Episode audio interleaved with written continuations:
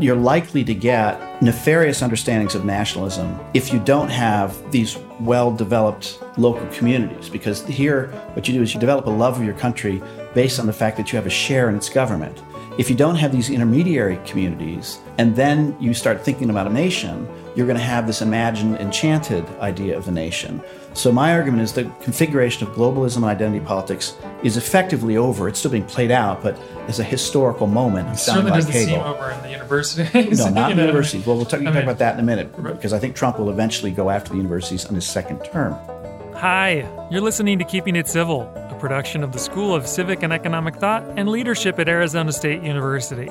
I'm your host, Duncan Mensch.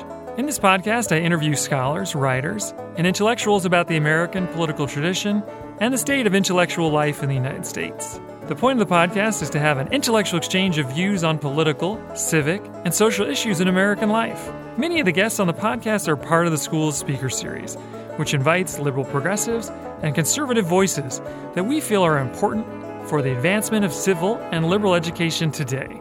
All right, on today's podcast, I'll be speaking with Joshua Mitchell, professor of political theory at Georgetown University. He's the author of The Fragility of Freedom Tocqueville on Religion, Democracy, and the American Future.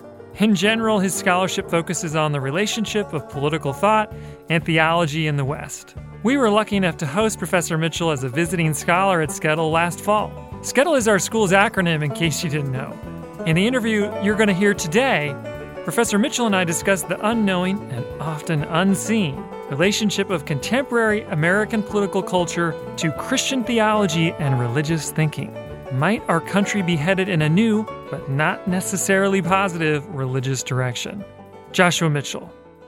I want to just move into what I think might be the most interesting aspect of the uniqueness of your perspective. And that is, I'm guessing, without knowing for sure, that you saw Trump's victory coming long before many other people. And given that this flew so many people for a loop, how did you see this coming?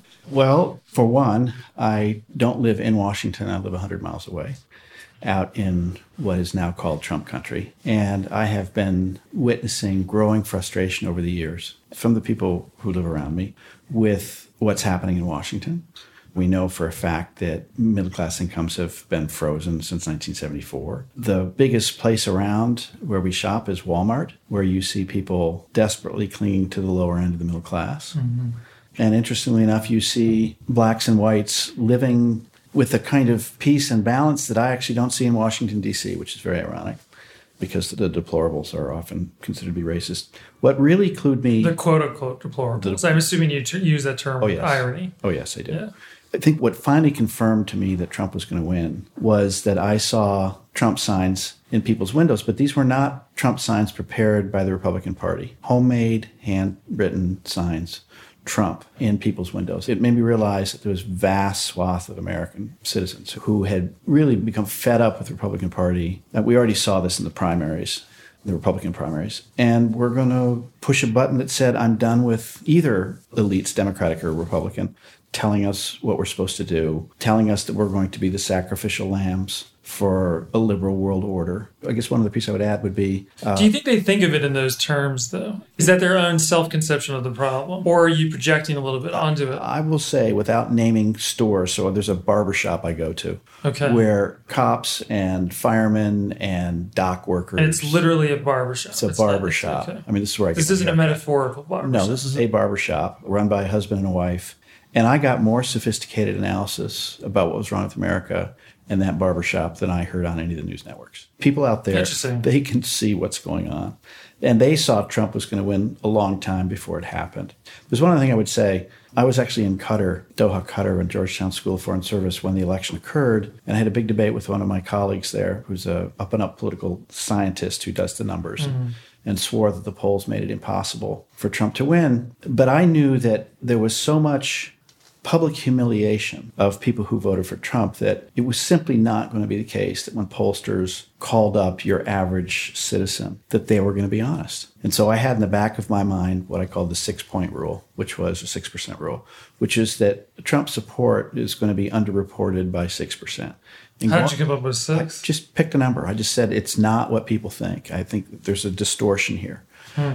And going into the election night, I think he was down by 4%. And so I just was not surprised mm. that he won. And all of my colleagues at Georgetown were incredulous that this had happened. I think Washington, all of them. There wasn't a single one that was on. There was only one, and he was what I would call a Scoop Jackson Democrat which is to say, an old line Democrat prior to both the Marxist turn and the identity politics turn, who understood that the middle class mattered. And I actually came out of that Democratic Party in the 1960s. Mm-hmm. You have to remember that it's either 93 or 97 percent in Washington voted for Trump, or for sorry, for Hillary. Mm-hmm. Nobody admitted that they voted in Washington for Trump, but it was 93 to 97 percent for Hillary. So it was simply inconceivable. It was cosmologically as if the laws of Newtonian mechanics or Einstein's E equals MC squared had been violated. That's what it felt I mean, like in Washington. I, have said I've said this to people before, and usually they don't believe me. But the three years I spent living in New York were the most conformatory and least intellectual years of my life. It's very, very difficult to get into a, a genuine intellectual debate with somebody in New York because everybody tends to think almost exactly alike. I would imagine Washington D.C. is, if not well, so similar, quite. You can't walk into a room where everybody's Democratic and even have a reasonable conversation because if you disagree, there's no possible way that your ideas can be entertained. And this is actually the reason I left the Democratic Party. My view is that every party should have reasonable differences of opinion but the Democratic Party has become so ensconced on, on various positions. You know, abortion, I actually do think abortion probably should be legal, but it's also a morally horrible thing. But you can't have that position in the Democratic Party. You used to be able to Very, 40 yeah, years ago, 45 yes, years but ago. But not anymore. I will say the Republicans who were part of the think tanks that were backing the other 16, so to speak, the non Trump Republicans, they're still remarkably brittle too. I mean, one of the things that mm-hmm. worries me a little bit is that what the Trump election represents, in my view, is an opportunity for complete reconfiguration of American political oppositions and parties. And what has troubled me is that the Democrats are continuing to double down on identity politics, notwithstanding whatever Bernie Sanders and that wing of the Democratic Party wants. And that's largely because the donor class are from Palo Alto, Hollywood, and New York, and they're not mm-hmm. going to give up on identity politics because identity politics is the fig leaf, making reference to Adam, that covers their pride, their class standing. So they can't give that up because if we start looking at class, we will quickly discover that the Democrat elites are among the wealthiest in the world. So they're not going to give up on identity politics. The Republicans strangely enough, I think are still putting their finger to the wind, think tanks and congressmen and senators putting their fingers to the wind and wondering whether this Trump thing is durable or an anomaly. My intuition is that it's not an anomaly, that as the Rockefeller Republicans said when Reagan got elected, well, we'll take this back after he's gone, so too I think the old line Republicans are going to be in, the exact same position. Even though they've ended up with quite a bit of power in a way, at least there's the policies that have been enacted in the first two years. Yeah, I just. You I, still think in the long run this is a sea change, that you're never going to be able to put this genie back in the bottle? Well, so my larger argument about Trump, and this gets to your initial question how could I see this happening? The one half of my answer is, in a way, empirical. I just saw stuff occurring.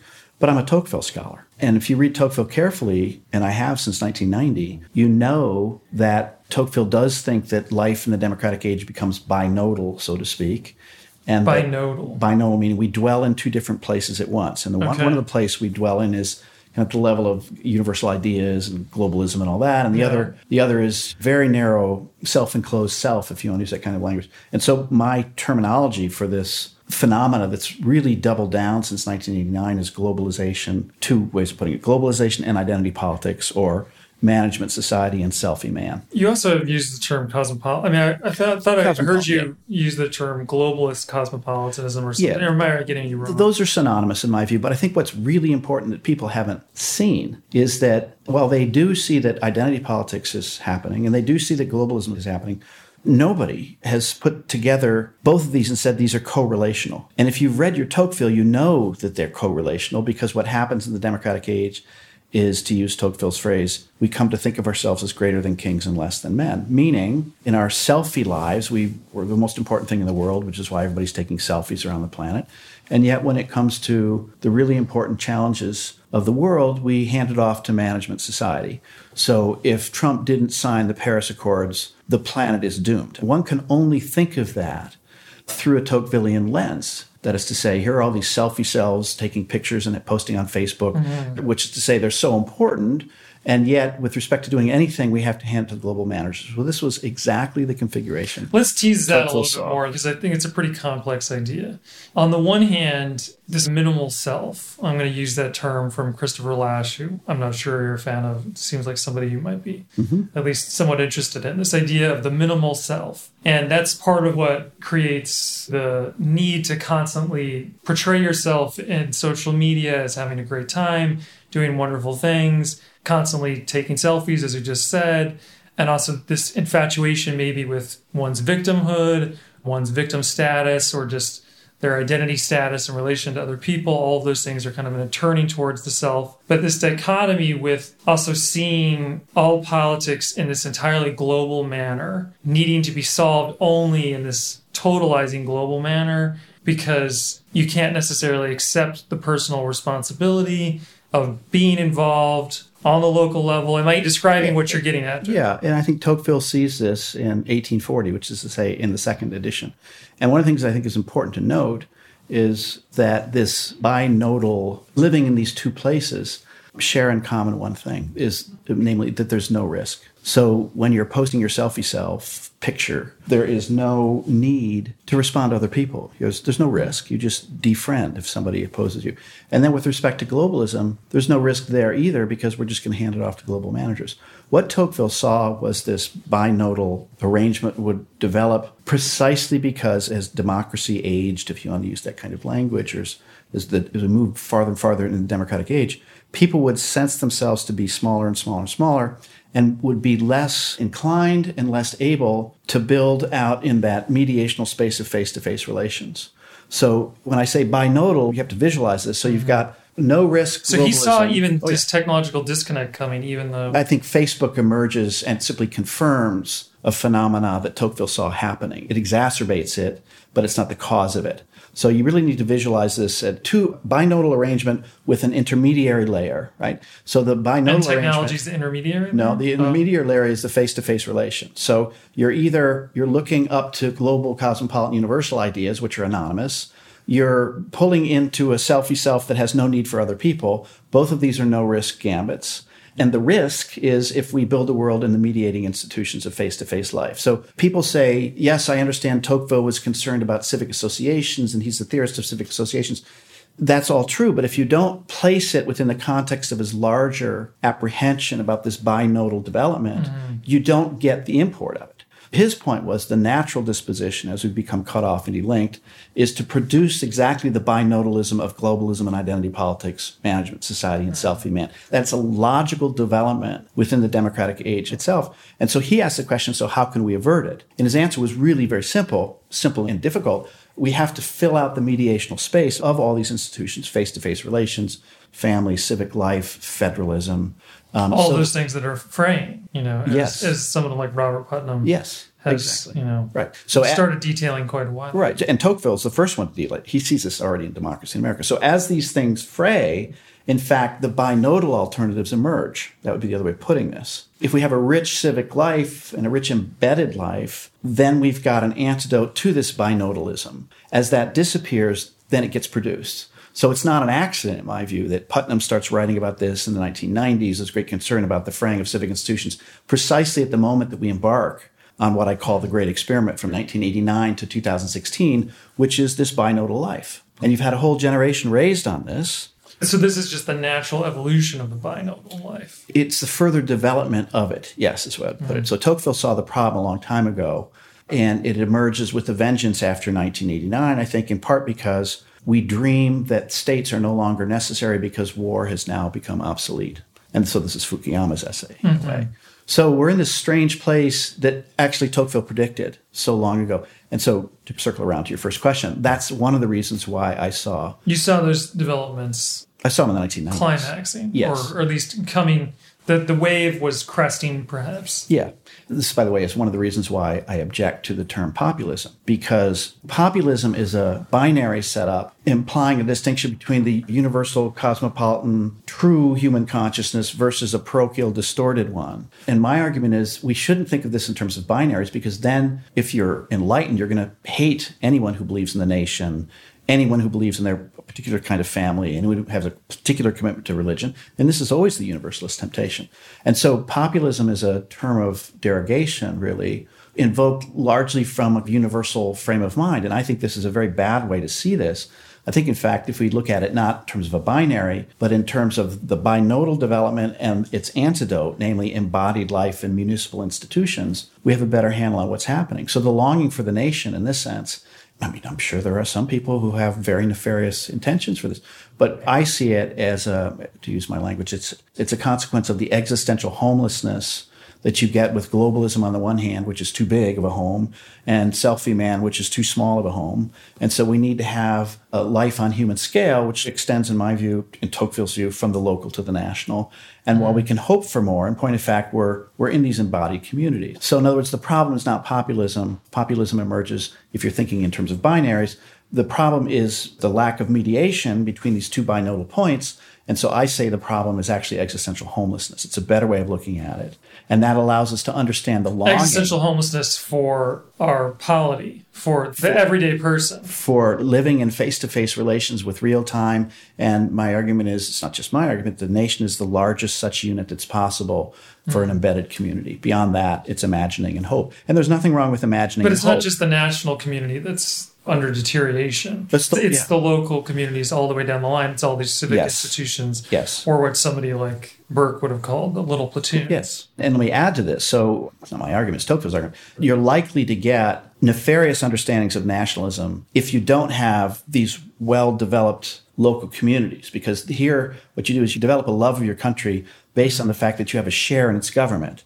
If you don't have these intermediary communities, and then you start thinking about a nation, you're going to have this imagined, enchanted idea of the nation. So, my argument is the configuration of globalism and identity politics is effectively over. It's still being played out, but as a historical moment. It certainly doesn't Hegel. seem over in the university. no, not in the university. Well, we'll talk, you talk about that in a minute, because I think Trump will eventually go after the universities on his second term.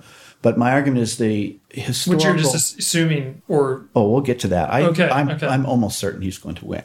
So this historical moment is over of this binodal. We're going to have to go back to embodied communities. And then the great question for me is, what are they going to look like? And the, the Tocquevillian worry is that if you don't have these embedded communities, which are concrete and clip the wings of the imagination, so to speak, Hmm. The kind of nation you're going to have is a kind of enchanted nationalism. What do you mean by that? I mean, obviously, that's very descriptive imagery. Clip the wings of the imagination. Clip the wings of so Tocqueville, which part of our imagination? Tocqueville is very worried about the imagination.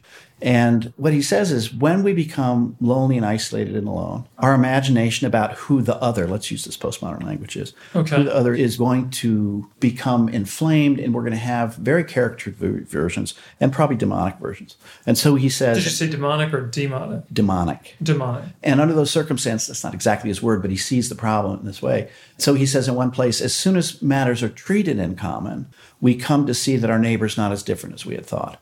Now, how can we treat them in common? We can only treat them common if we have a forum, an actual place where we have to work with the other over issues of modest concern. This is where Tocqueville's a liberal, right? Let's lower sure. our sights.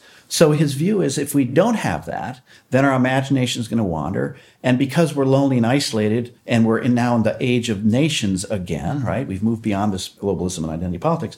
What you're going to likely get, and this is one of my concerns about Europe, and we're seeing this, of course, mm-hmm. is an enchanted view of nations. So my argument is the, the configuration of globalism and identity politics is effectively over. It will get played out. I'll use Fukuyama's language they're still in history, even if the idea of history, you know, right. has moved on. These people are still in mm-hmm. history. But the challenge for me now is since that's no longer an option, we have to discover what healthy, embedded, embodied communities are. And the Tocquevillian argument is if you don't have this sharing in government, mm-hmm. so to mm-hmm. speak, then you're going to get these enchanted ideas of nationhood. This is in this section on patriotism mm-hmm. in volume one, part two. And it's a remarkable set of insights.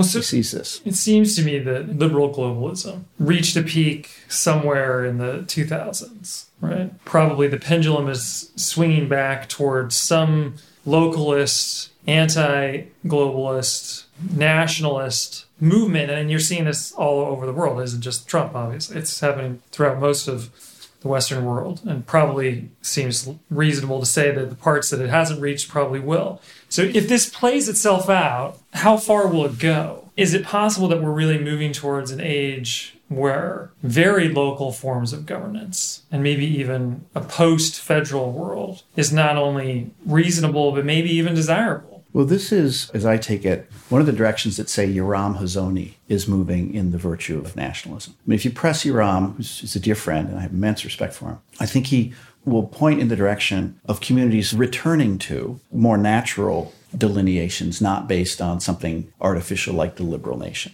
So I think that's a distinct possibility. I, for one, think this is a bad idea. I'm enough of a Westphalian, if you let alone a Hobbesian, a Westphalian to believe that the nation state actually is the largest unit that the lib, capital L liberal position is what I call just enough liberalism. Of course, we've got all the predicates that attach mm-hmm. to us, whether it's man, woman, Christian, Jew, whatever, whatever happens to be. Of course, we have those. But the hope of what I call just enough liberalism is we can rise above that just enough to just enough, just enough, just enough liberalism, so that we can rise above it, so that we can have arguments and reach provisional political solutions and then re-adjudicate them, so to speak, in another two, four, and six years. Liberalism isn't this mm. Kantian autonomy, in my view, and this is the Rawlsian, right? We have no history. Why do you attribute that to Kant rather than the Anglo Americans? I think Kant's the first one, and it shows up in Rawls with a theory of justice. Uh, citizens that have no history, the original condition. We have no history. And Rawls would say, I'm trying to fill out what Kant was doing. And, and, Kant's distinction between autonomy and heteronomy is the grounds for doing that. The heteronomous things are all our inheritance. And so Rawls is simply working out in a theory of justice this idea of the disembodied soul, which leads to universalism and the pride that those who followed in Rawls's wake have, the assurance that they've got the universal thing. And the alternative is all the heteronomies of parochialism and all that. Well, this is the game we're playing out mm-hmm. right now. But I want to be careful here. I want to back up to something you said. You got global universalism and then nationalism that pushes against it. I don't want to set up it as, as an antinomy. My argument is that a truly liberal world order is not what we had. A liberal world order is a plural world of nations. And so I think this so-called liberal world order is not liberal at all. The metaphysics. It's phony liberalism. Or? It's a, it's a universalism. Universalism is not liberalism. We've got to get past this prejudice. I think, and Tocqueville calls himself a liberal of a new kind. And what's the thing he's most worried about? Is the disappearance of variety from the human race. I quote. Mm-hmm. So Tocqueville sees liberal as plural. And my argument is that we haven't tried plural. We've tried something else, which is universalism. And people. But when you say pluralism, you don't mean a brand of multiculturalism, or do you? Or is it multicultural in some ways and not in others? No, it's a world of nations, which is to say, some nations are going to wager this and other nations are going to wager that. So I've been in the Middle East for a good part of the last 12 years, and my students wager. It's about yeah. about the future. Okay my larger point is that liberal is not a system. So when we talk about a liberal order, we're talking about a system. We talk about the global economy as a system. Well, metaphysics of liberal is very different. It's it's not anything goes, but it's we're living in a providential world whose unfoldings we can't know in advance. So a market, properly understood, is liberal in that a market is a constellation of competing wagers about possible alternative futures. That's a market. That's emergent. And my argument is that a liberal world of nations are emergent nations. So I was in the Middle East for 12 years, and my students in Qatar will routinely say to me, Professor Mitchell, why do your silly American students come over here and lecture us about democracy being the universal political form? We know that constitutional monarchy is the highest political form. And my view is, they're quite serious about this. And my view is let a thousand flowers bloom. If in certain regions of the globe they want to do constitutional monarchy, yalla go, as we say in Arabic, you know, go ahead, go try for it and see how it goes. I don't think. Well, this strikes me as a very Burkean, yes, classical conservative take exactly. on the multicultural experience. But let's be clear. My view is if some nations want to be multicultural, that's fine. If others don't, that's fine too. I just don't think we can decide in advance what the right one is. Now, I certainly have my whereas the liberal globalists, you would argue, do do right. Yes. So I have my prejudices, and I will defend this regime that we have to the death. Make no mistake about that. This regime in terms of the United States, or, the United yeah, States. Okay, yeah. I mean, I don't our, our, our, liberal tradition. Well, the United States constitutional order and the laws that we have and the borders that we have. I, mm-hmm. This is what a liberal would say. But a liberal will also say, if in Qatar they want to do constitutional monarchy and not build churches, that's their business. So, what strikes me as really strange, and I don't think I got this until my students in the Middle East would tell me this, they would say, Professor Mitchell, why is it that you people are so ashamed of your country? Why is it you feel like you have to tear down your borders and let everyone in. We don't do that. We believe in our country. Well, I mean, practically no nations too. This is one of the things that's hard to explain to students is that most countries have pretty strict immigration. Even Canada, which probably has the most similar immigrating experience that we do. Right. I mean, you can't just go and immigrate to Canada. It's quite a bit of paperwork and right. qu- quite a bit of time right. and not necessarily easier, if easier at all, than here. Yeah. And in most places, are at least as difficult as the United States yeah. in terms of their immigrating experience, if not far more difficult, especially wealthy nations. Yeah, and I think this is as it should be because if the Qataris want to do one thing and the Saudis want to do another and we want to do another, that's just fine. I don't want to say multiculturalism. I want to say a world of plural nations, each with different wagers about what they want to do. Mm-hmm. And they decide on this based on history and argumentation, or maybe somebody, a few people decide and not many. I don't think that's our business to say this is exactly the way we need to go, that the world needs to go. So I think that the so-called liberal world order is not a liberal world order. It's been a universalist world order. It's and a facade of liberalism. Yes, and the real liberal is plural, and I think we need to have a plurality of nations. And that means people in different nations are going to do different things. That's what I think we need to move toward. And that's a truly liberal order. So I'm, in effect, trying to resurrect, to recapture the term liberal. But you're using this in an interesting way because you mean liberal in the sense that there's going to be non liberal forms. There's going to be quite a bit of forms of governance and forms of maybe even cultural spheres that exist in their own way that are not free trade oriented right. and certainly not westernizing perhaps culturally uh, Christianizing is maybe not necessarily the term we're looking for, but progressing towards a Western model, as this certainly is the way most people thought, if not quite explicitly in the 1990s, probably into much of the 2000s. You're saying, no, no, no, that is over, that is done. We need to accept that it's over and done. There is a new age coming. We need to embrace a different brand of liberalism that's maybe not so, and I don't know if you like this term, hegemonic, but you're pressing me in the right direction, right? So it seems like this so-called liberal world that I'm proposing turns out not to be liberal. After all, I'm using liberal in a more metaphysical sense. That is to say, a recognition that we can't decide in advance what the truth of the matter is, and therefore the truth has to emerge in various in distinct loci. Okay, and that means different nations are differing loci for the emergence of different possible, I don't know, sound like Habermas, life forms or whatever. Mm-hmm. I want to recognize that liberal means plural, and plural doesn't mean that everything can fit into the same. It means that, not that I'm a fan of postmodern language, but let's use it, that the other can remain other. And my worry about the so called liberal order is that the only way you can fit in is if you tie into this larger view. This is my same apprehension, by the way, about identity politics. It's a hegemonic language, it purports to be plural but it's profoundly hegemonic. I had a woman student in the Middle East come to me fully covered. Mm. And she said, Professor Mitchell, why are all your left wing professors here at Georgetown and Qatar telling me I have an identity? No, it's the only way you can you can be that literally the language that, was, that she was, said. That was verbatim. That was that is exactly what she said. Why are they mm. telling me I have an identity? This is very curious. What does she mean by this? So she would say, Well, I'm a Muslim. Mm-hmm. Uh, oh, you have a Muslim identity? No, I'm a Muslim. No, you have Muslim identity. So, in other words, you've got to have some sort of universalist hegemonic term that domesticates everything and gives the appearance of plurality. But in fact, it's not plurality. I mean, strangely enough, Marx said the same thing about money, right? If you've got this plural world of products, but you can buy them all, how much pluralism is there? Tocqueville wrestles with this too. Plato wrestles with this too. They all recognize this paradox of apparent diversity, but no real diversity.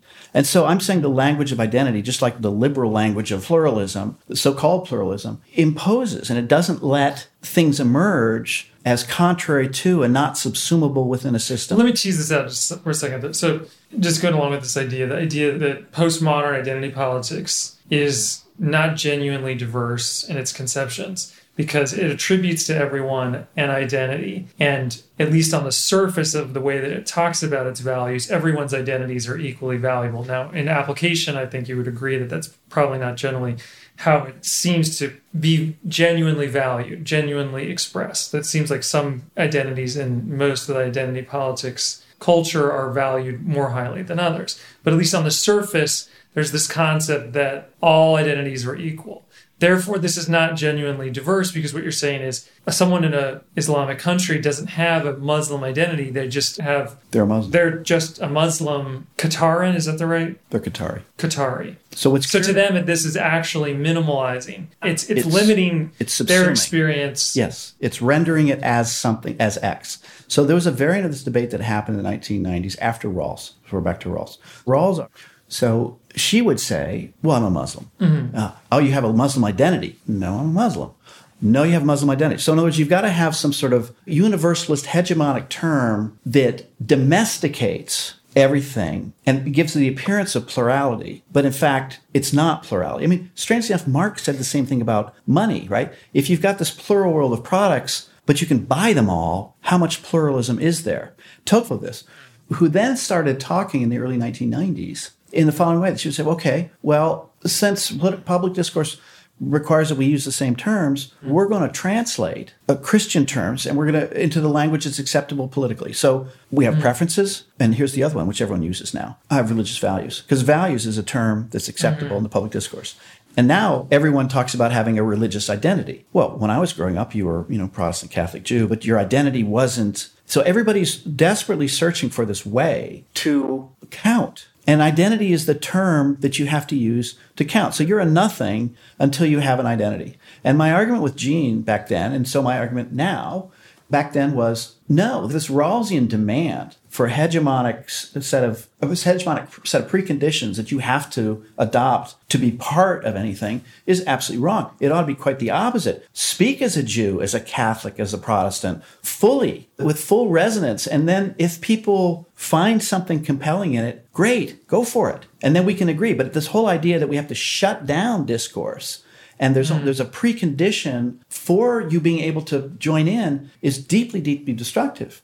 So and there's the anti-liberal element, if I'm understanding you correct, in the sense that if you set up, we have these predefined identities, and so especially for intellectuals and thinkers, which tend towards the iconoclastic mold, not always, but you know, there's certainly much more overlap there. Many people aren't going to fit into these predefined identities, these predefined groups, these right. predefined experiences. Right. So you are confining their voice right. Confining their expression. And also maybe even predetermining what are the range of acceptable voices. Yes. right. And now i come back to the people i live with on the eastern shore who just got really fed up with being told that they're this and this is the only way that they count. So my argument to the left is for 20 years i would say well i'm a liberal citizen. They'd say no no no you have an, a white identity and so you can't count as a person who has this liberal view, whatever your so called identity is. I kept saying, no, no, no, I don't want to use that language. Why do I have to use your language? Mm-hmm. And they said, no, no, no, you have an identity. And so finally, are we really surprised when white people who want to say, look, let's forget this identity thing, we're all citizens of this country, are told for years, no, no, no, that's inappropriate, that's deception, self deception,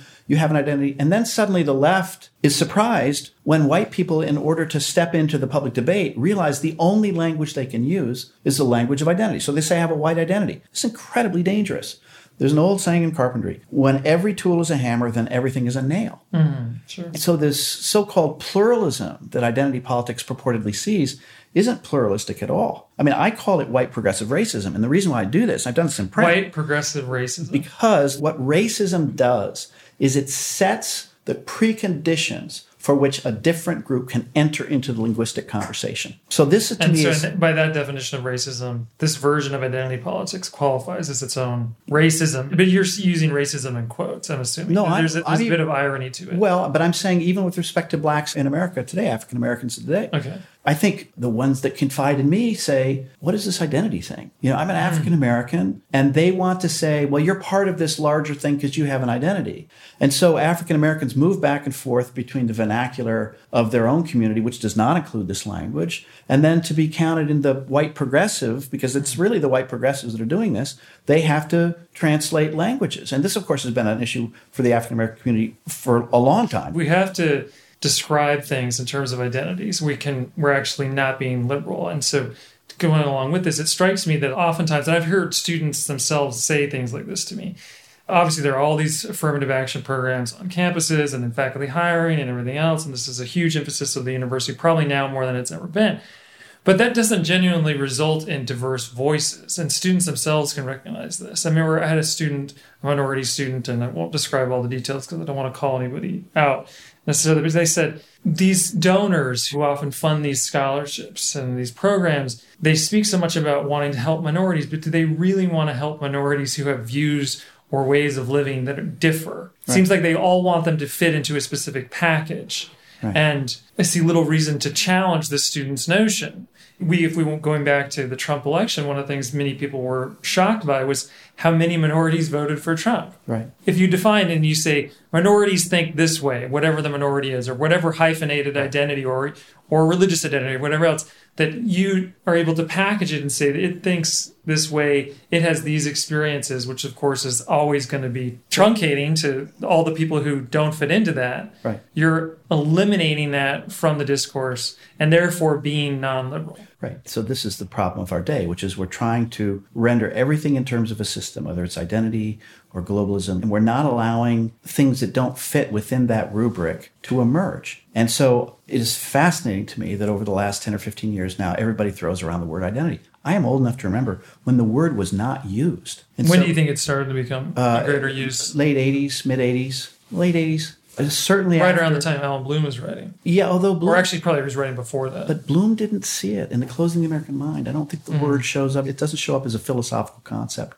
I think it actually comes after the fall of the Berlin Wall and effectively the repudiation mm. of Marxism on the left and the turn for another turn to a different kind of language, the postmodern language. But postmodernism as an intellectual movement starts well beyond that. Are you saying that, yeah. that in terms of its penetration yes, into I think the, it's the 90s. I think it's the 90s. Okay. I mean, I think because then what happened was, and I remember this at Chicago, there were lots of, a number of Marxist scholars who would say, well, yes, Marxist economics has been repudiated, but we still have to hang on to the moral vision. But the power of the Marxist analysis kind of crumbled after 1989. And then what it replaced it was a, I think it's a pseudo Nietzscheanism, but it, nevertheless, it's a, a recurrence to the claim that Nietzsche made, namely that there is no absolute standard, that the language that we have to use is values. And I think this just becomes what the Democratic Party wants to do. But ironically, as you know, Nietzsche wanted to invoke the term values so that there could be no stable resting place on the basis of which we could say this is all equal, this is all the same, there's a universal language.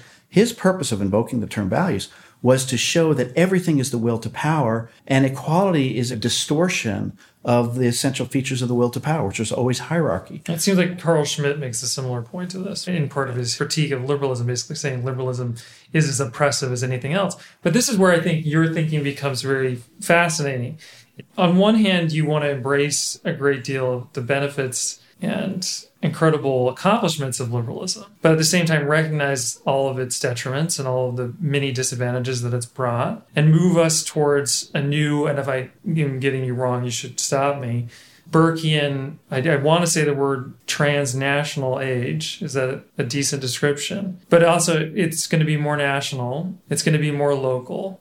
But doesn't that by its very nature mean, going back to my earlier question, that maybe we really are moving towards something that is going to be almost non federal? And I do mean not just the US, maybe something broader where we're going to see far more new national movements. I think that's going to happen. And, and, and how do you feel about it? Well, I'm worried about it. So we're back to Yoram. So I ask Yoram, isn't one of the implications of this conservative nationalism that the nation states that were cobbled together through the colonialist age in Africa, the Middle East, and parts of Asia are completely artificial, and that they can't be held together through federalism. But in fact, these nations have to decompose into their separate national units. And I think his view is, yeah, that's probably right. And I'm sure he's as horrified as I am by the prospect of the bloodshed. But I think his view is that that's a more natural thing. My view is the tragedy of the 21st century may be that that's what happens, but that the liberal position, I keep coming back to this, the just enough liberal position, is that if we don't have some ground to rise just enough above the predicates so that we can build a world together as citizens, not this identity or that identity, but as citizens who make these provisional determinations and then move to the next step. If we can't do that, then that's where we're going to go. So I'm not prepared to give up on liberalism. And in part because I don't think there's a very good alternative to liberal. But isn't it maybe up to us to construct such an alternative? Doesn't it seem almost inevitable from your own logic that liberalism's days are waning and that we need to come up with something that is just what I described taking the best of liberalism, discarding the worst of it? Or am I taking your ideas way out of well, so way too far than you would take them? I yourself? always have to come back to Tocqueville. So, what Tocqueville saw as a characteristic of the democratic age is that all the links that would hold us to one another, to previous generations, and to nature would be broken. And so, on the one hand, we would come to see ourselves as disembodied persons. Kantian autonomous souls. Rawls is in some sense right. And that is the justification for what I'm calling this just enough liberalism. We sense something that has genuinely happened. I went to the Middle East to find this out for 12 years. I mean, yes, my Middle Eastern students feel like they're part of a family, all these rich ties that Americans can't even conceive.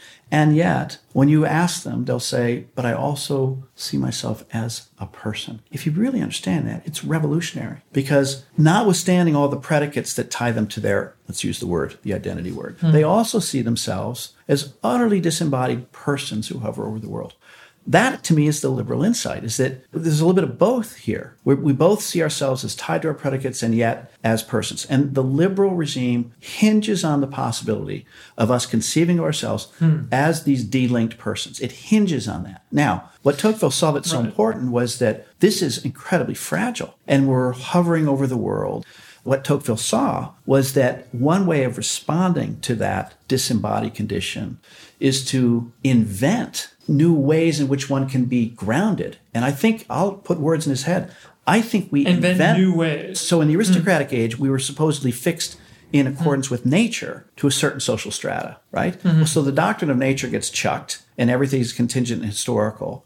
But what Tocqueville says is we're going to reinvent distinctions in our own head mm. that allow us to step back from this liberal disembodied condition. He says a host of new and artificial classifications will be invented. One way of seeing that is that's what identity politics is.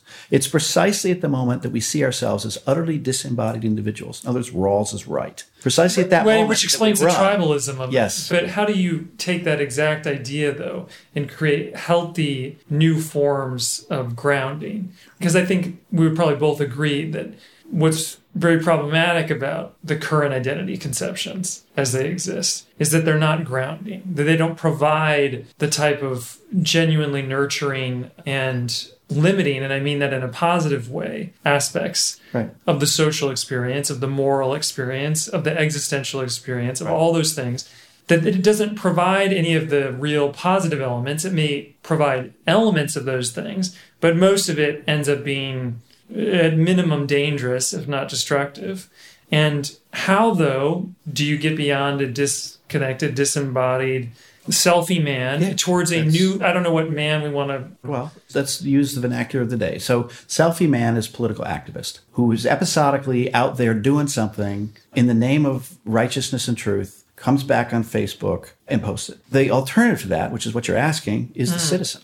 Because citizenship is not episodic. Citizenship is here's my neighbor. That neighbor is going to be with me for a long time. I'm going to be around for a long time. I'm going to have to work with this person. Again, we're back to Tocqueville's mediation claim that we have to be pulled out of our selfie selves. And political activism is the political form of the selfie man, which is why this whole generation is full of political activists. Interestingly enough, I'm going to predict right now that it's not a huge surprise, but I'll give you the reason for it. So millennials have the kind of moral certainty that they have the absolute truth at their disposal, but they don't vote because they're political activists. Is that true statistically? There's a huge worry right now. I thought there was an uptick with Obama. There was with Obama, but I've seen numerous interviews about this very election where young people have these incredible moral clarity about the rightness of the position on the left.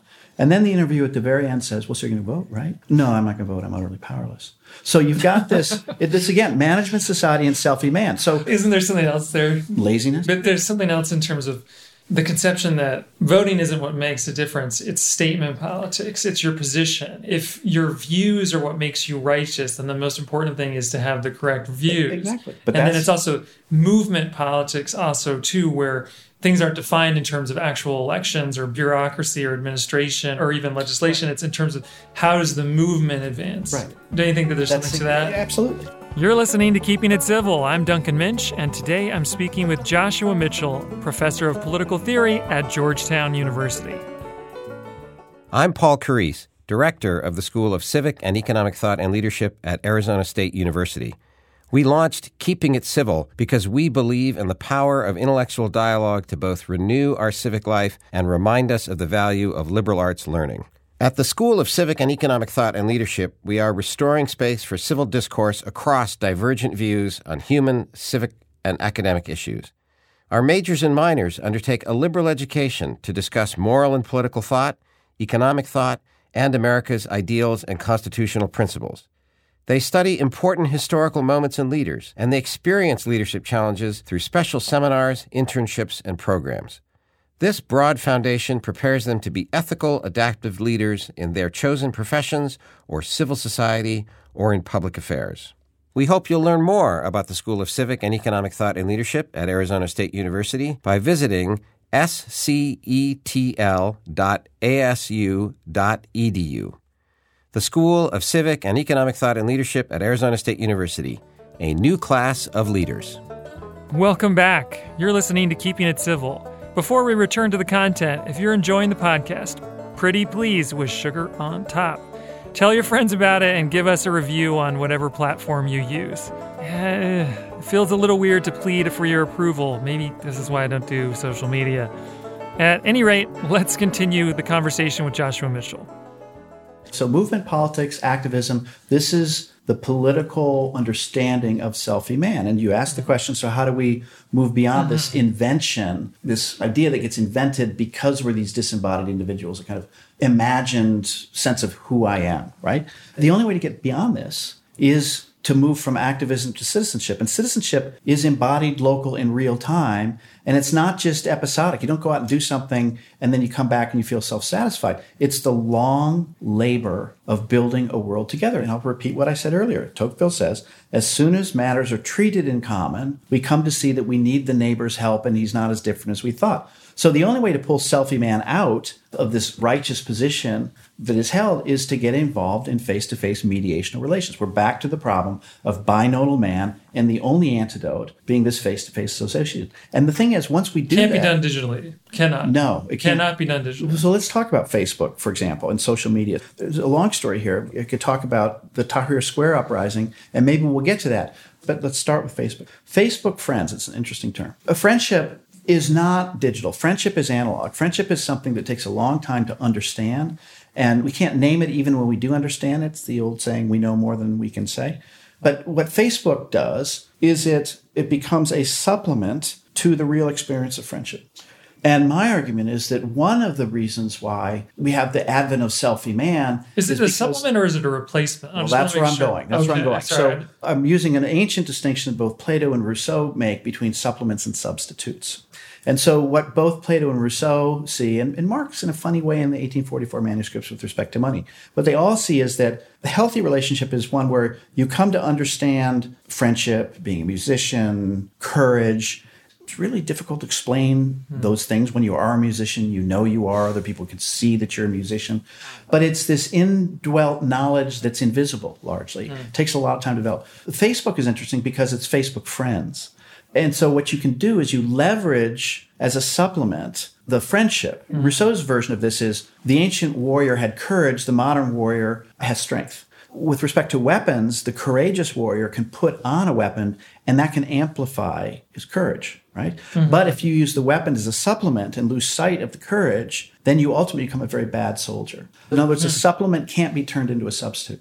So, with respect to Facebook, and by the way, this is also Amazon shopping, online shopping. This is another way supplements have been turned into substitutes. We're supposed to have the experience of shopping. We're supposed to develop connoisseurship to figure out what's necessary for the home. I mean, if you have that, then Amazon Prime is fantastic. But if you don't have it, mm. then how do you develop that connoisseurship? What do you mean by connoisseurship? Connoisseurship mean, is this development of personal knowledge. This is out of Polanyi and Oakeshott development of kind of personal knowledge that can't be rendered as a formula. It just takes time. Like a musician, becoming a musician takes a long time, and you develop. But don't you think that the counter argument can be made, and possibly even on Facebook level too? But the Amazon shopping experience you can do quite a bit of research. You are actually more empowered because you can read so many descriptions of how things and if you work know, and, if and you know reviews. The, and but if you know things. the meaning of those things, then you can take advantage of the descriptions. There's a problem here, is what I call the Best Buy problem. So we're not sure of a product that we're going to buy on Amazon. So we go to Best Buy and we try it out. We touch it, which is what all shopping really comes down to. Mm-hmm. And then once we have this experience, then we go out and we buy it on Amazon.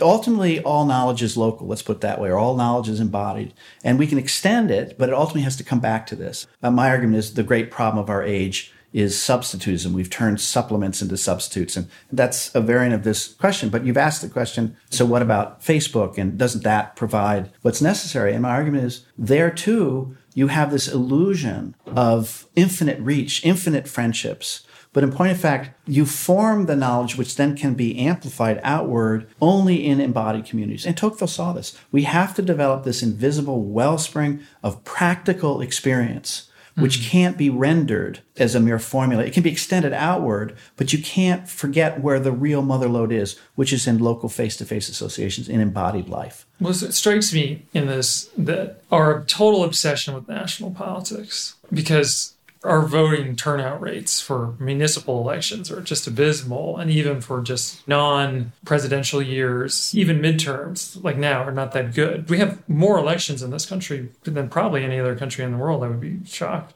if there was anyone who had as many elections as we do and you can and tocqueville wrote about this. It's one of the things that impressed him and during the 1830s, when he's writing in the Jacksonian era, participation was high, but participation is not high right. anymore. And certainly our experience is becoming more digital, not less digital.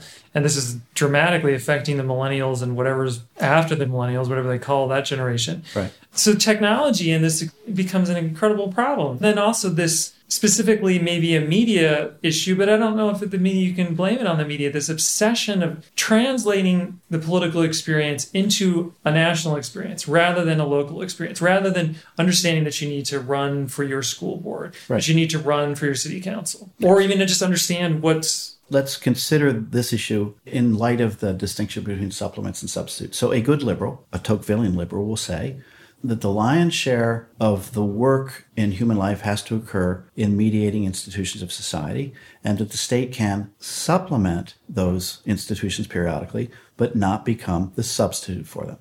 So my argument is that this is actually what we're doing, whether it's at the state, whether it's with Amazon, whether it's with Facebook. I even see the opioid crisis in America because drugs are supplements being turned into substitutes, right? My argument is everywhere we look, we've got this problem of substitutism. And so it's not technically a technological problem. We're tempted by turning supplements into substitutes and technology allows us to do that. So we're not going to solve the problem by banning the technology or getting new technology. The problem is in us which is to say we're tempted to turn supplements into substitutes.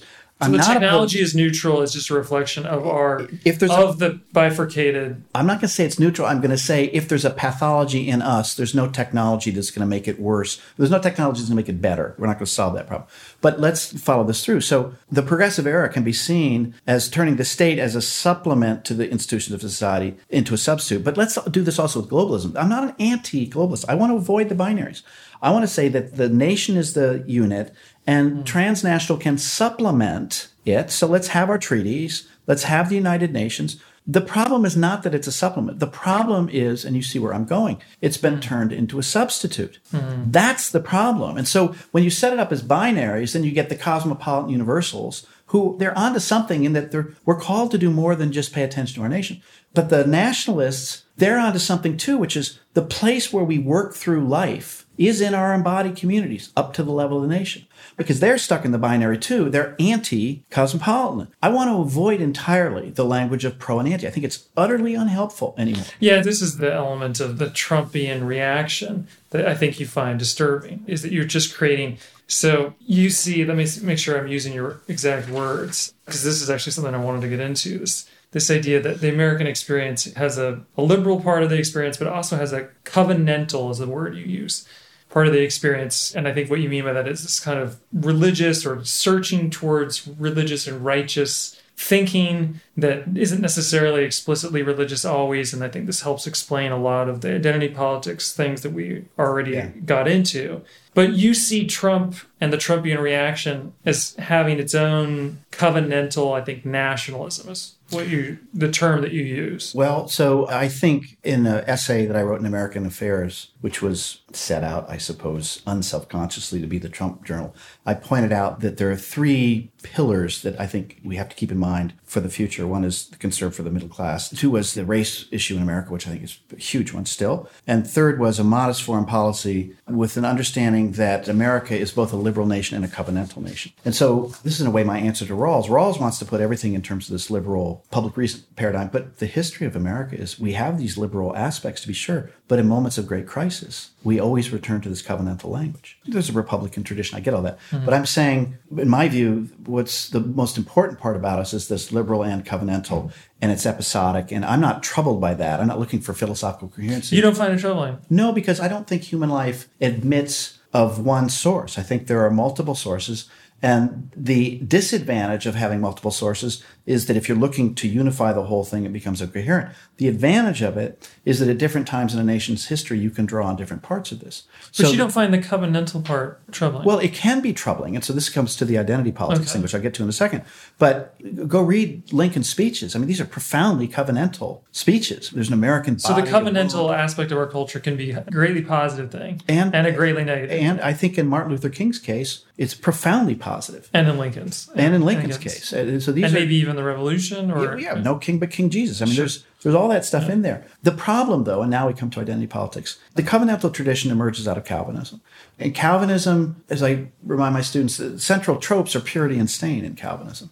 And one of the reasons I'm very interested in Reinhold Niebuhr was because Reinhold Niebuhr tried from 1930s, to 1960s to try to bring back the mainline churches to this understanding of the stain of sin and concluded mm. at the mm. end that it didn't work. Then the question is so what happened to the mainline churches? Well, if you read the Pew polls, more and more people are the nones. They have no religious affiliation and religion is dissipating in America. My argument is that's not what happened. Mm. What happened was this this covenantal category of purity and stain left the mainline churches, to be sure. It didn't disappear. It has entered the Democratic Party. And so, the, well, but you could say it's entered into the American right too, in its own way. Obviously, you have to see. You have, you have to see. Ah. well, I'm not necessarily saying currently, but I mean in terms of historically, well, although I think you could say currently also, but I mean, certainly have to look at something like McCarthyism as, yes. as being, and you know, Fair. or the original Red Scare in the in the 1910s, which is something I study, so yes. it's fresh on my mind. Fair enough, but I think what makes this version of it more pernicious is that whereas before you had both a theological and a political manifestation of it,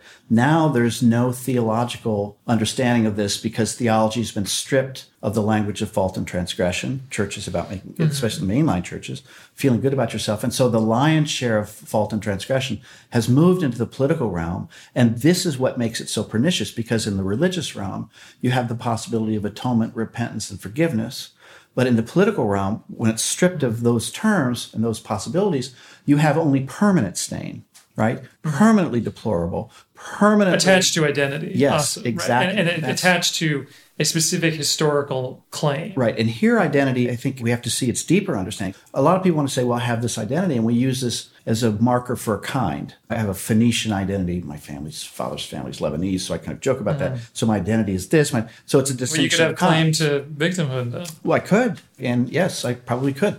I mean, in contemporary yes. discourse. But I think that's one use of identity, but that's not the one that most of us are using.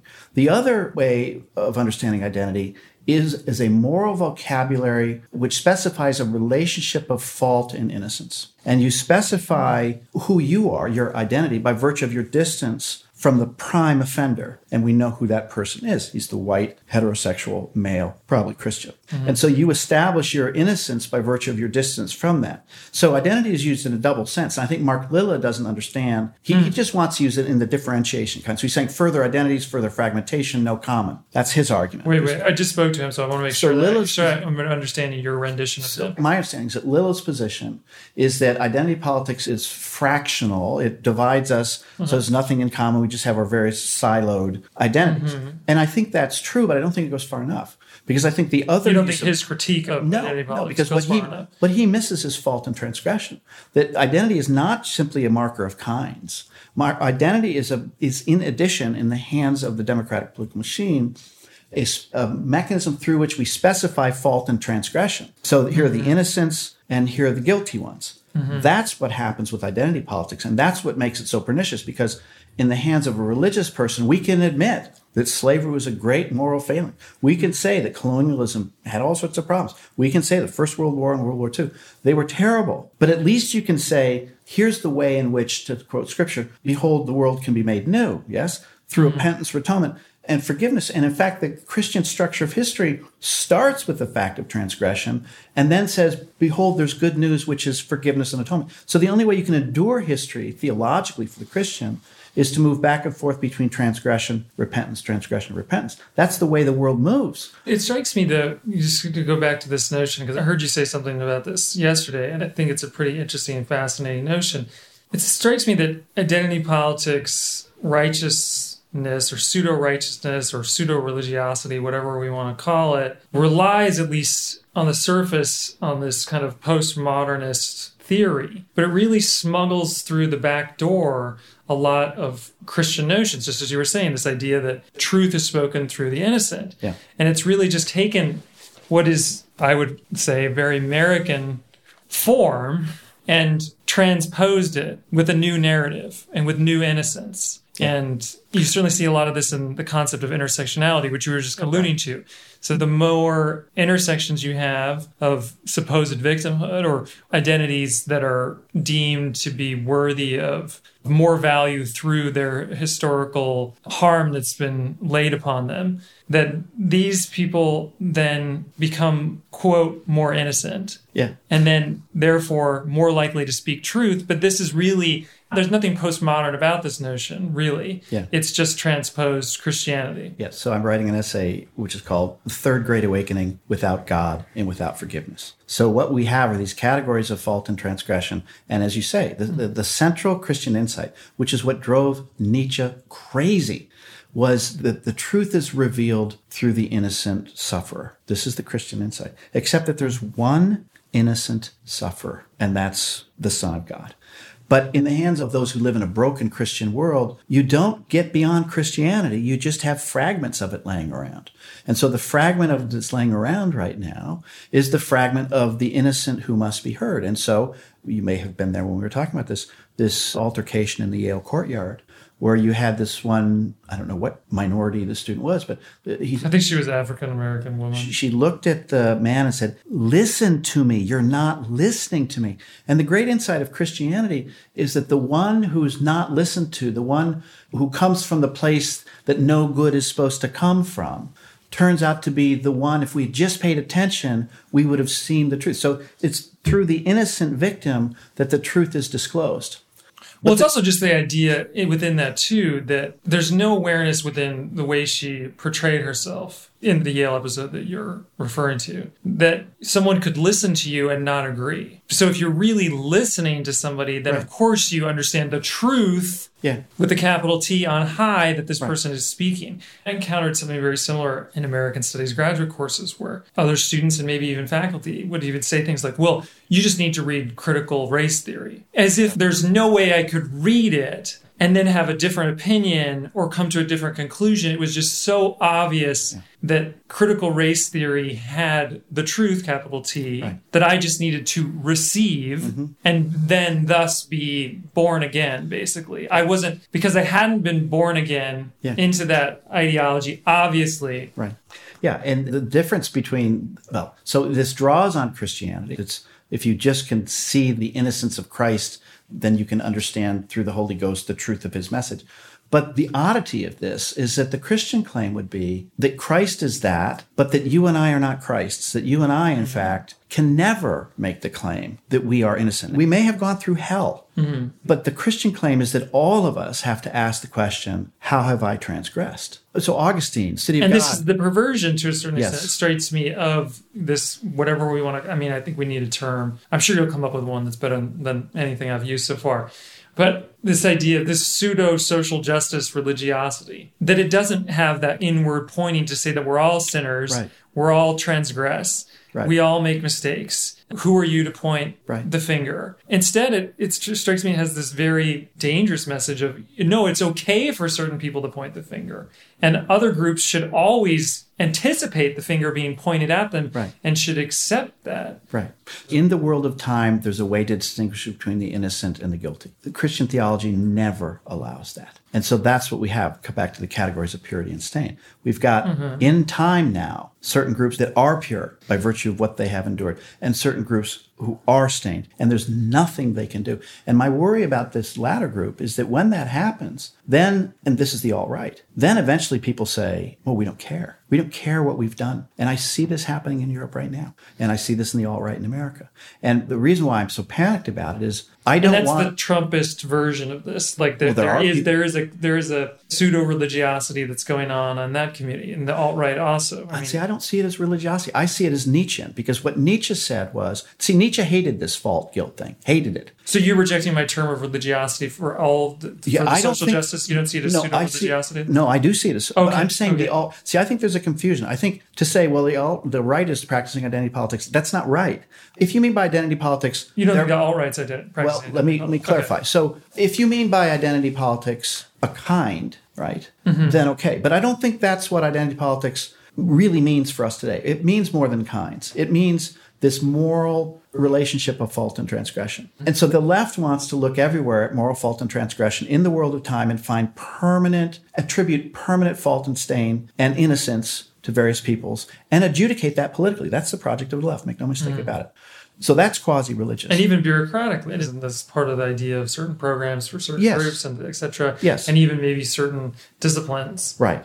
But I think the alt right's different because, and you can only get this by reading Nietzsche. So Nietzsche said, Nietzsche saw this Christian thing. So Nietzsche, I'm not finally a Nietzschean, but he saw what was going to happen.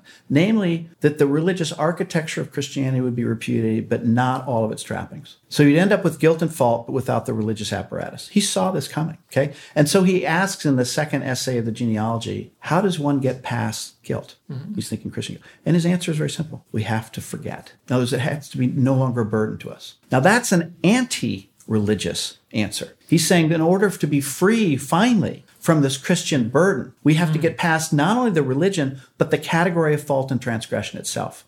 And what I'm arguing, therefore, is mm. the alt right is done with fault and transgression. They didn't want to hear about it anymore. They are in a post Christian world.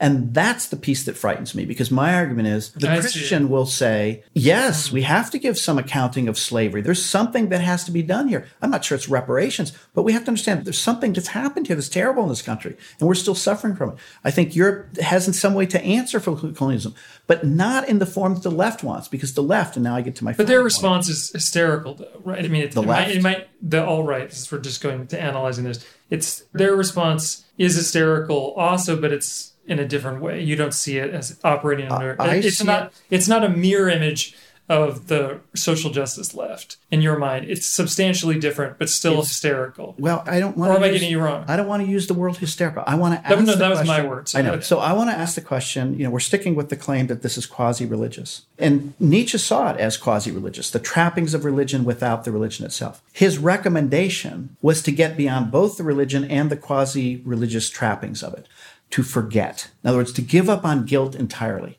And I'm saying the alt right is taking that course. So which has its own real danger. Yeah, tremendous dangers yeah, because yeah, then you then there's no moral accounting for the past. And I do think we have to have a moral accounting of the past, but not one in which we forever bear the burden of that weight. God did not put us in the world simply to feel guilty. We're going to make transgressions right. and there has to be atonement, repentance, and forgiveness. That's the only way the world is made new. The alt right wants to say, well, we're not even going to talk that religious language of guilt. We don't care about what happened in World War II, for example. We don't care. I think hmm. that's incredibly dangerous, but it's a response to the quasi religious language. It's saying we're done with guilt altogether. And that's actually what Nietzsche wanted. And my argument is that Nietzsche got the diagnosis right. Namely, you've got the categories still of Christianity without the architecture. And he wants to reject both of them, which is what the alt right is doing. And my argument is no, you got to put them back together. And that's the only way forward. Hmm. That's the only way forward. That's the answer to the alt right and the answer to the social justice left. But you can understand. So there's an argument that I think Bloom makes this. I feel like Bloom describes a lot of the postmodernists viewpoint, which ends up becoming identity politics, solidifying after he dies. I mean, it's in birth as he's writing, but it doesn't take its full form then. Right. He makes this argument that it's through Foucault trying to claim or understand Nietzsche and this sort of neo Nietzschean thinking that they arrive at what they think is this post moral landscape, which, of course, you're describing the, how this gets perverted and misunderstood quite quickly. But you can understand the appeal of Nietzsche, especially for intellectuals. But one of the things I think is interesting going back to Tocqueville is that I don't feel is really expressed in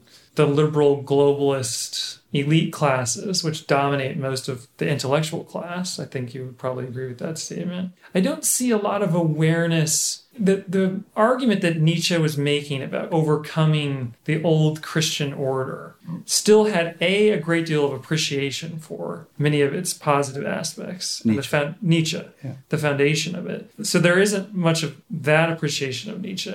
But there also isn't much of an appreciation that Nietzsche was only arguing that the Ubermensch, right, those who were truly unique, we might even just say an aristocracy, for lack of a better word, mm-hmm. that only those people were really the ones who should explore such a moral framework. That this wasn't something to bring to the masses. And I think, and please, again, challenge me if you think I'm portraying it incorrectly, that Nietzsche would be horrified at the idea of bringing such a way of thinking to everyone, to the demos, to the masses. And it's maybe because of there's this lack of recognition of those aspects of Nietzscheanism that maybe we're also seeing this strange pseudo religious covenantal mind frame that wants to simplify our experience and declare certain groups morally unforgivable. Yeah. But, but, at the same time, you know, other groups always in the right no matter what. It, it, makes sense to me that this misunderstanding ends up here.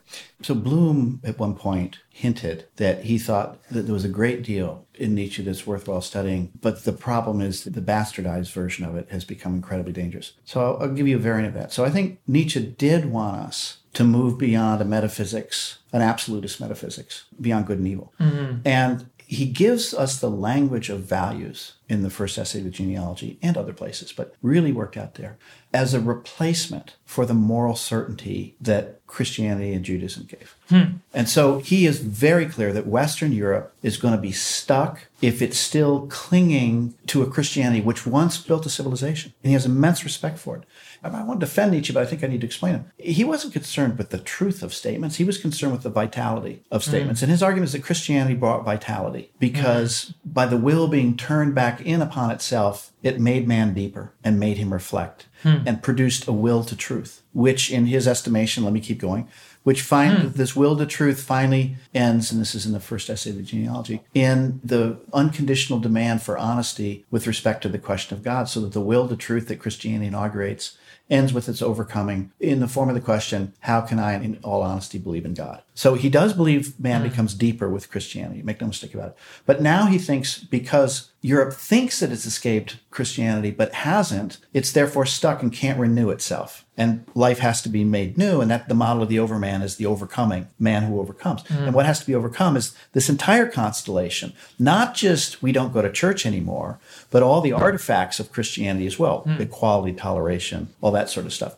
He thought Europe had come to a dead halt because it retained the categories but didn't go beyond the categories entirely. And so his invocation of the term values was to alert all those who would use the term that there isn't anything absolute. It's just you have your values and I have mine, so to speak. This is not relativism in the strictest sense because he believed in that we had to affirm values mm. and that invariably when we did this and realized that there wasn't a metaphysical truth out there, mm. then we would discover what we always should have known and what the pre-Socratic Greeks knew. Namely, it was all the will to power anyway. Mm. And so you end up with the language of values neutralizing this master metaphysics that produces the equality that Christianity wants and returns us to the aristocratic condition mm. of the pathos of distance between the classes. Now, what's curious about the left is it invokes this language of values to relativize and to undo Christian claims, right? You talk about God, no, no, it's just you have your values, I have my mm-hmm. values. But it does so with a view to bringing about the equality that Nietzsche thought was itself an artifact of Christianity. That's the paradox. so it invokes the term values to bring about exactly what Nietzsche tried to overcome through his invocation of the term values. Mm-hmm. That's this kind paradox. of liberalizing pseudo egalitarianism. Yeah, so it's why I say the left is halfway. That, I mean, that is so bizarre. I mean, when you really start to bring it, what a circuitous path that is. Yeah, right. I mean, so they're still Christian and they hate Christianity. And they need to do both because if you go to Christianity, then the claim about permanent fault and transgression is seen as the disaster that it is, right? So they're stuck. They're really stuck. As I said before, what concerns me is this I don't want to say it invites the alt right. There's always these people who say we don't care what we've done. There's always mm-hmm. people who have done horrible things and say, well, who cares? It's a permanent mm-hmm. danger in human life. And here I think Christianity, and deeply Augustinian view of mine, you always have to ask the question, even if you think you're innocent, what have I done here? Mm-hmm. And the whole of Western tradition is based on this reflective concern. That's why we're concerned with corruption. In other parts of the globe, they just call it patronage. What's wrong with this? No, no, you've got to be pure, right? Mm-hmm. This is a profoundly Christian idea. And I don't want to give it up. And my view is the left well, yeah, and we, and we, and we project it onto our democratic experience. You know, I mean, most people are shocked that the old ethnic machines of the late 19th century in America, you know, immigrant political machines right. had the highest participation rates. People participated, people voted. Yeah. And you can't say that I mean, to think of that as being corrupt, obviously there were corruptions. There's no point in trying to argue against that. But obviously people felt like they were making a difference. Right. People don't go and vote if they don't. I mean, unless there's some system like in Belgium or Australia where it's where you get fined, which obviously we didn't have here. Right. But I mean, our concept of purity in our experience is very strange in America, yeah. I want to say. Let me put it this way. So I didn't realize this until I taught Augustine in the Middle East. And there's a chapter, I think it's in book one, section 21 to 24. And it's the suicide of Lucretia. Mm-hmm. And the suicide of Lucretia is that account, which is reverberated through history, of this woman who is violated by the invaders. And in order to save face, because she's living in a pagan honor culture, she takes her life. And Augustine asks the question should she have taken her life? Now, Augustine is setting up the distinction between a fault culture and an honor culture. Mm. And an honor culture is a face saving culture, it's outward looking, and a fault mm-hmm. culture is inward looking. Mm-hmm. And reflections on sin is basically being part of a fault culture. And so this Augustinian view of Christianity, in my view, points toward the liberal project in that it's mm-hmm. a fault culture. It's asking the question, not outwardly, what should I be doing, but how do I save face? But am I culpable? And Nietzsche's quite right on this. That's what produces the individual. The never ending question Mm. Am I culpable? If it's honor culture, you're part of some larger. You are actually the relationship between mm. you and the others. But it's this fault culture that produces individuality. This is right out of Nietzsche. This is not me. Mm. So this liberal idea of the self emerges out of a fault culture. And if you take that apart, it's not clear to me what you end up with. I think what happens is you return to the honor cultures of paganism. I think that's where we're going to go. And so return to that in a way. A kind of neo paganism, but not labeled yes. as such. Right, right. But isn't there something very strange? And I mean, I, going back to this neo paganism with strange flavors of Christianity mixed in, but not acknowledged as such. It's not as if this is something a lot of these social movements or political movements are aware of and conscious of. And that's what I think strikes me as the greatest danger to it is its lack of awareness of its roots. Right. And the oddity of this thing being quite American and or at minimum Western, but I would make the argument specifically right. American in its origins. I don't know how you feel about that. But also ostensibly condemning almost everything about America, mm. which is a very weird and strange way of conceptualizing oneself to hate this thing that you really are but you don't know that you are right. is a fairly common phenomenon i guess but how is this going to play itself out i think is just maybe distressing well we're in a way we're late in the conversation to bring it up but let me do this so the way i've so mm-hmm. far characterized the distinction between globalism and identity politics, the, rather the co-relationship between globalism and identity politics, is that they're each nodal points of this democratic experience in which there's no risk. But I think you're pressing in a deeper direction, and I think we have to ask the question, so with respect to the language of fault and guilt, how are identity politics and globalism correlated? And I don't think I would have seen this until I went to Europe, where I've met all sorts of patriotic citizens of different countries who are saying every time I try to defend my country, the people on the left say, Aren't you ashamed of your country? Aren't you ashamed of your country? Aren't you ashamed of your country? And so it suddenly became clear. Identity politics condemns. It is insistent upon the eternal faults that you and your nation have perpetrated. And you can never find uh, relief from that because there is no theological way out. So, what is the way out? You give up on your nation and you embrace globalism. You deny your inheritance which is inscribed with fault right back to the beginning, and you choose instead globalism. So, but isn't it also that you deny part of yourself? Isn't that part of what we're arguing to a certain extent? So, the Christianly speaking, yeah. you can't ever escape the partial brokenness of your inheritance. But the theological hope, except through redemption, right? So, Adam is transgression and Christ is redemption. And my argument is that that's what you get with identity politics. That identity politics points out the flaw of Adam, and the redemptor is not Christ, but rather globalism. So, all of our inheritance, which is stained and tainted, can be redeemed. It's profoundly theological by repudiating the site site of our inheritance, but the site of our inheritance is understood to be the nation. So globalism and identity politics go together in the sense that identity condemns and globalism redeems. It's a profoundly theological formula that once took the form of. And the state as also takes the, the place of, of globalism in the sense. Like the, state, the, the state is the redeemer. No, this, no, it's no? beyond the state because now, I mean, think about the debates about slavery in our own country. You look at the history of America, it's tainted. There's nothing redeemable about it. That's why we have to repudiate the nation entirely. Mm-hmm. So the grand hope is that there can be a redemption from fault, but it doesn't take any political manifestation, or rather, it doesn't take the form of the nation, which is the site of all the transgressions, mm-hmm. but rather a transnational unity. So it's something higher, in quotes, but it's not theologically higher because, Christianly speaking, the stain of inheritance in Adam, the stain of fault, can only be redeemed through God the Son. So you have this formula of transgression and redemption, except now it's the nation is the site of all the transgressions perpetrated through these identity groups, these which white be, people, re, which will only be redeemed through this through total globalism. Exactly, but of course, total globalism is not possible because we're creatures of inheritance. Mm-hmm. Because the global is the place where there's no inheritance, where you can start clean. Where behold, I make the world new. Mm-hmm. That's the dream of the left. But your point, I think, is quite right, which is mm-hmm. to be a human being is always to be in these embodied broken communities, which is why I come back to the Christian formula. There's no way we're going to get past fault and transgression unless we can re understand the importance of atonement, repentance, and forgiveness. And if not, then the only way out of the permanent stain is the renunciation of the nation, the nation in globalism. It strikes me that this is part and parcel of the liberal project to a certain extent, that people don't want to recognize the limitedness of their identities or of their experiences or of their communities. That the way the culture has moved, that in of itself is inherently aligned with provincialism. Right. And to construct, and I don't know if I want to use the word ideology, but a culture, maybe an ideology that figures out a way to explain to people that that's not the case is perhaps the greatest challenge. Yeah. And I think Tocqueville's view is twofold. On the one hand, when people are provided with this infinite freedom, they sooner or later discover that it's very, very thin gruel. That's the first thing. But the other thing he says on occasion is what you always have to do is throw people into the daily details of life because then this universalist disembodied frame of mind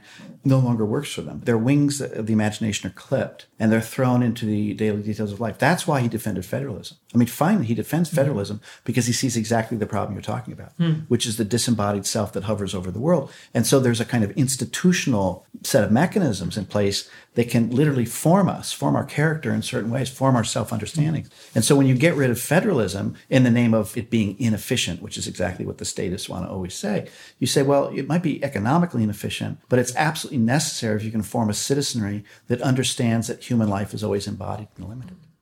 Well, thank you so much for all the time that you spent here. Funny thing is, I didn't even get to more than half of the things I actually intended to talk about. so maybe we'll have to do this again. It's fascinating. It's going to be really interesting to see how the rest of Trump's term and everything, all, all of this plays out. And I'm sure you'll have insights. So okay, I really good. hope that you'll join us again. My pleasure. I certainly will.